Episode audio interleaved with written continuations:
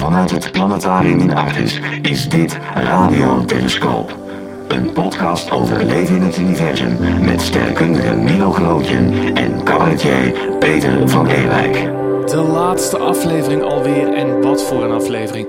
We hebben het beste voor het laatste gehouden. We gaan praten over de parel van het heelal, het paradijs in het universum, de mooiste plaats voor leven en ook meteen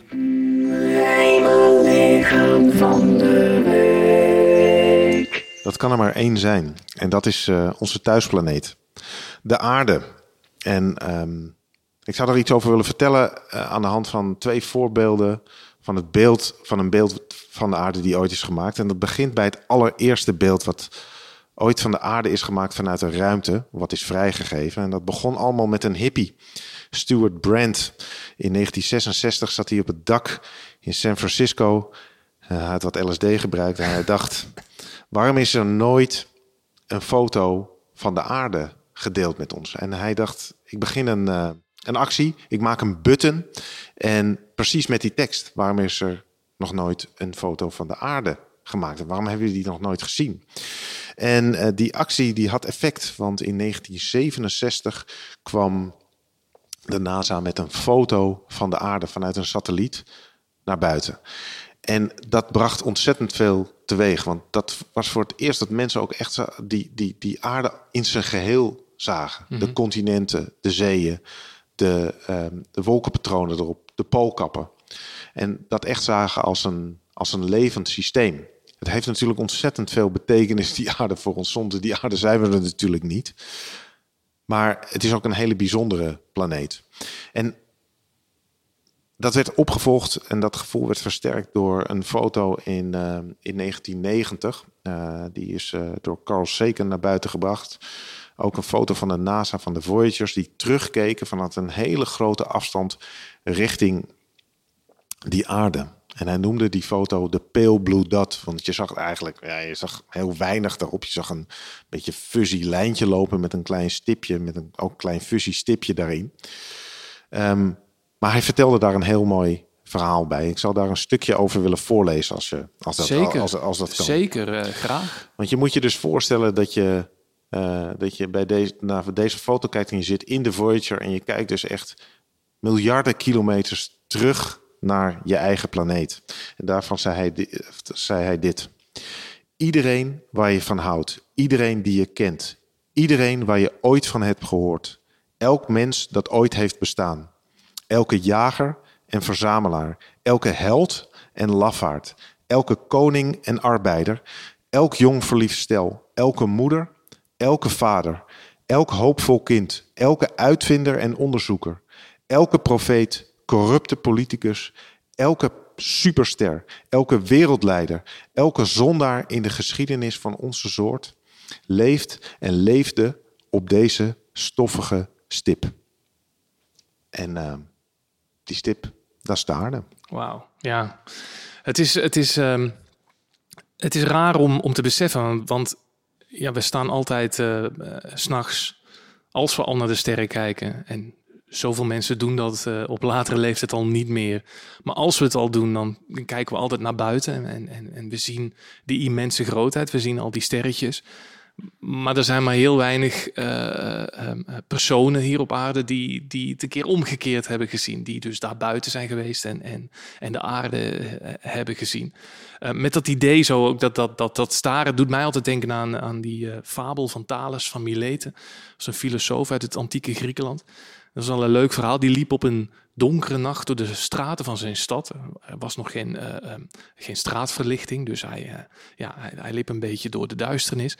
En hij werd overweldigd door de schoonheid en de grootsheid van het heelal. En terwijl hij al wandelend naar boven aan het staren was en aan het kijken en zich aan het vergapen was aan die schoonheid, viel hij keihard in een put. En er was een, een, een vrouw die stond iets verder en die moest echt onbedaarlijk hard lachen. En die, en die zei toen, eh, en dat is meteen ook de moraal van het verhaal.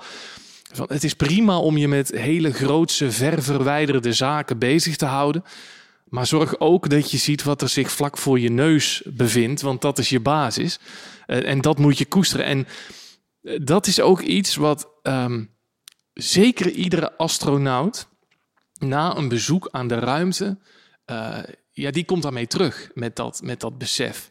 Uh, dat besef dat wat we hier hebben, dat dat zo mooi, maar tegelijkertijd ook fragiel is en dat je dat moet koesteren. Dat, is een, ja, dat, dat heeft ook een term, geloof ik, hè?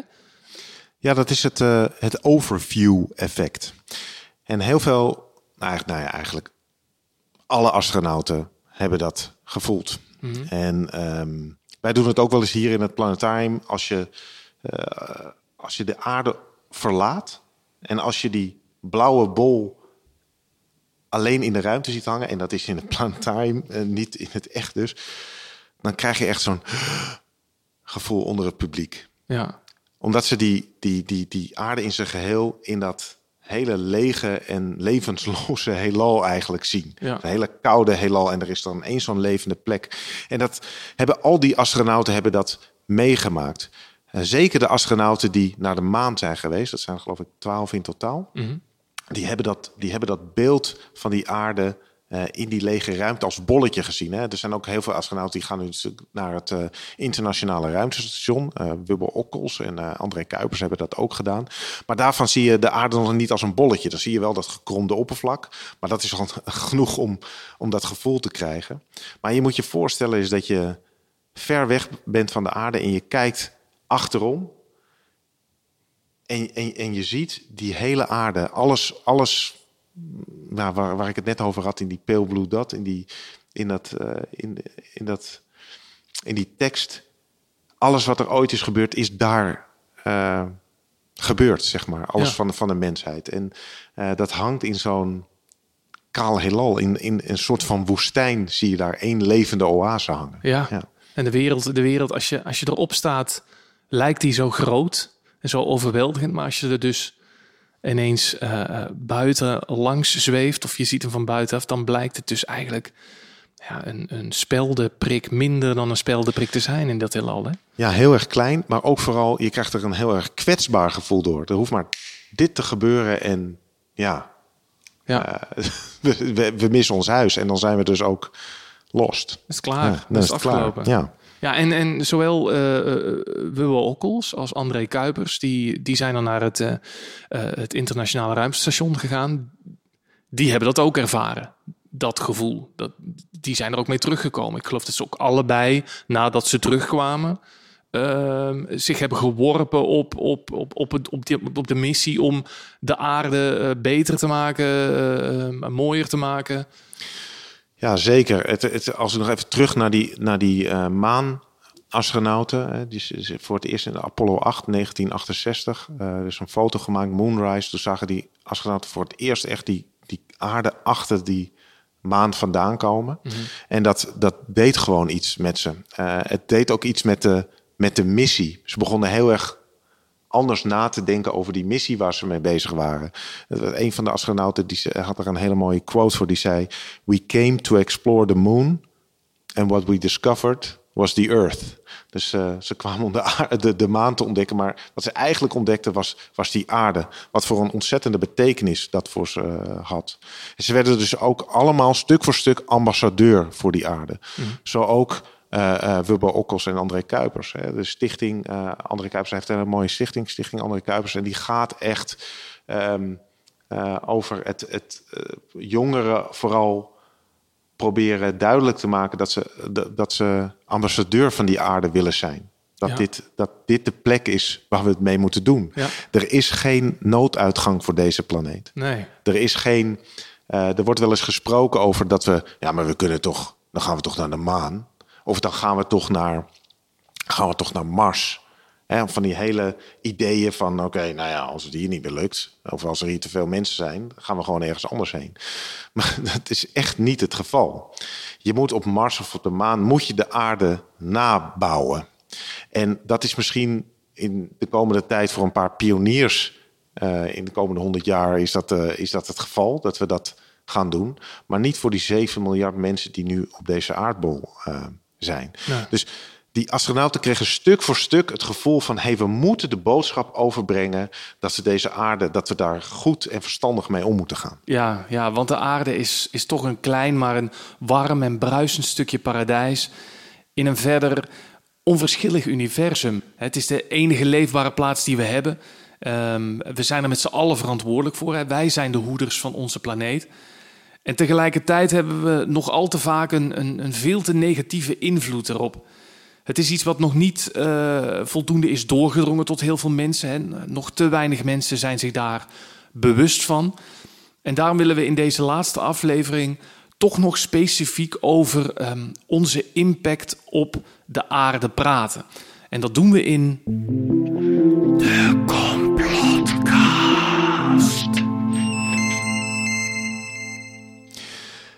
Ja, ik denk eh, als wij bedenken van wat een invloed de mens heeft op, um, op deze aarde, denken we vaak aan de laatste 100 of 150 jaar. dat wordt ook wel eens de tijd van het Anthropoceen genoemd. dus dat er processen op aarde um, plaatsvinden die de aarde veranderen. En door toedoen van de, van de mens. Ja. Um, ik, ik vind dat altijd vaak een beetje een mythe, eh, want we zijn daar niet de afgelopen 100 of 200 jaar mee bezig. Dat is al 70.000 jaar aan de, aan de gang sinds de cognitieve revolutie van, van de mens. Het moment dat de mens eigenlijk een beetje aan de top van die apenrots van alle uh, diersoorten op aarde ging, ging staan. Ja. En begrijp me niet verkeerd, want we zijn nog steeds heel kwetsbaar hoor. Kijk maar in de tijd naar wij, waar wij leven. We hebben te maken ook met micro-organismen die uh, ook wel eens ons einde zouden kunnen zijn. Ja. Maar uh, in die zin is dat wij vanaf die tijd al um, ons, onze omgeving ontzettend begonnen te beïnvloeden.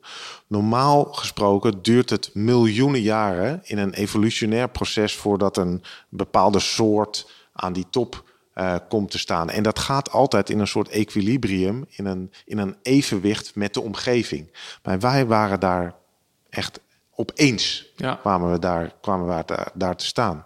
En wij veranderden die hele uh, aarde, zijn we al 70.000 jaar aan het, aan het veranderen. Niet dat we daar toen enig begrip van hebben.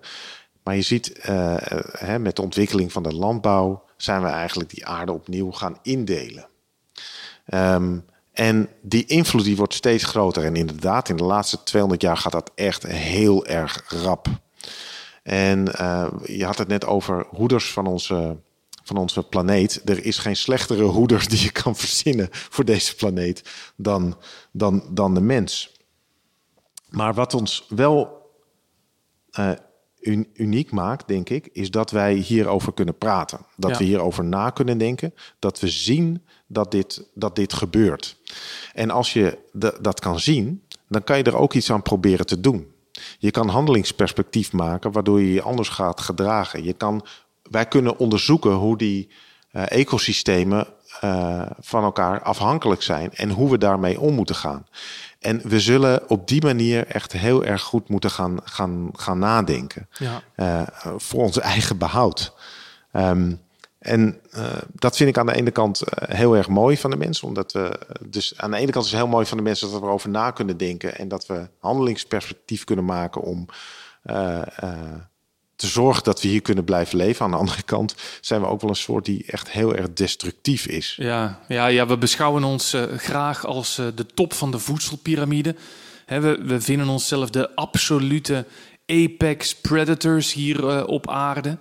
Ehm, maar aan de top staan, dat impliceert natuurlijk ook dat je beseft dat je alles daaronder weer nodig hebt om te kunnen blijven voortbestaan.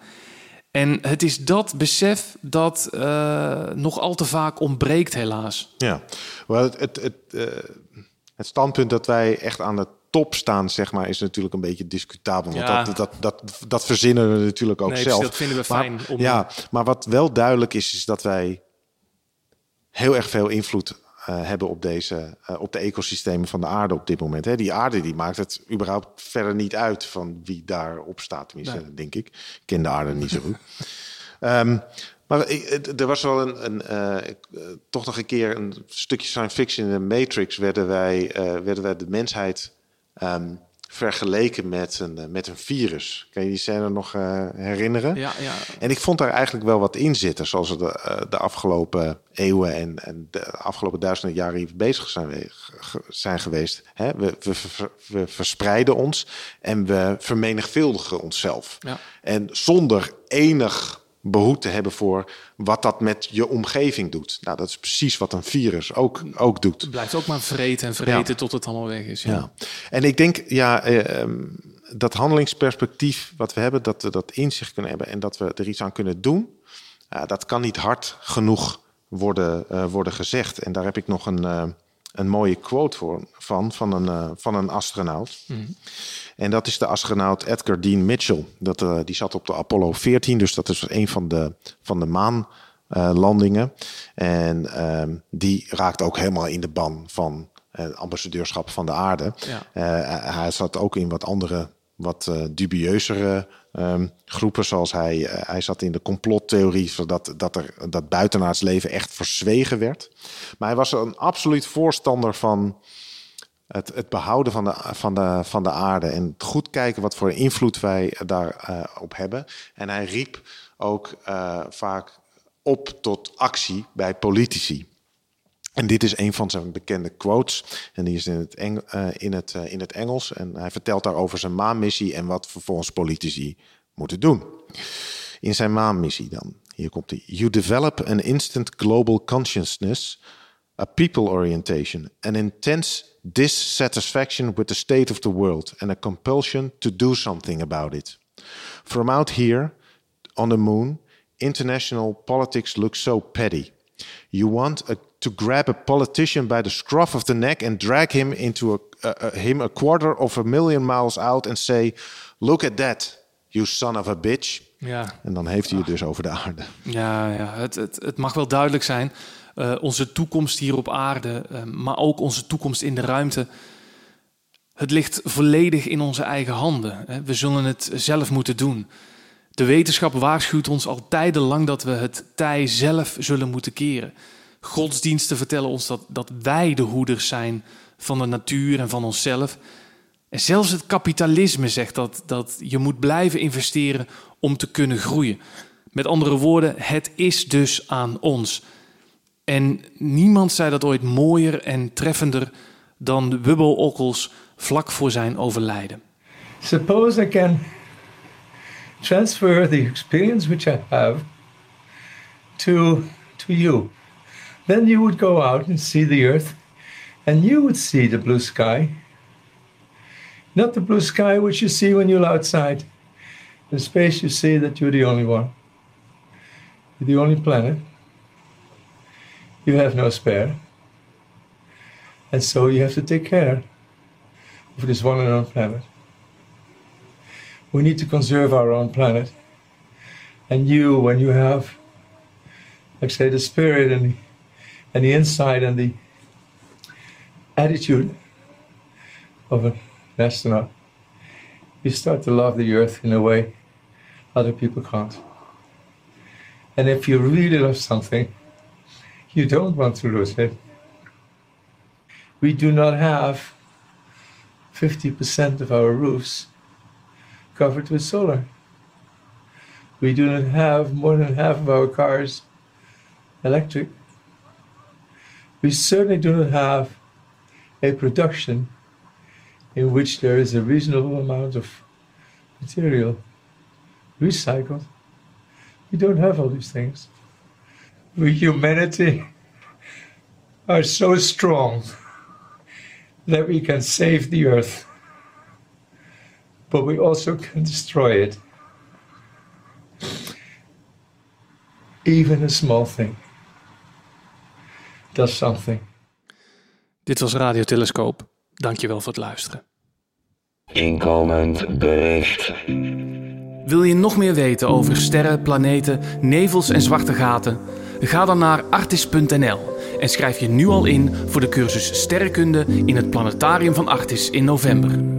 Milo Grootje neemt je ook daarmee op een onvergetelijke reis door de astronomie. En ben je benieuwd naar hoe sterrenkunde en cabaret samengaan? Kom dan een keer kijken naar mijn cabaretvoorstelling Contact.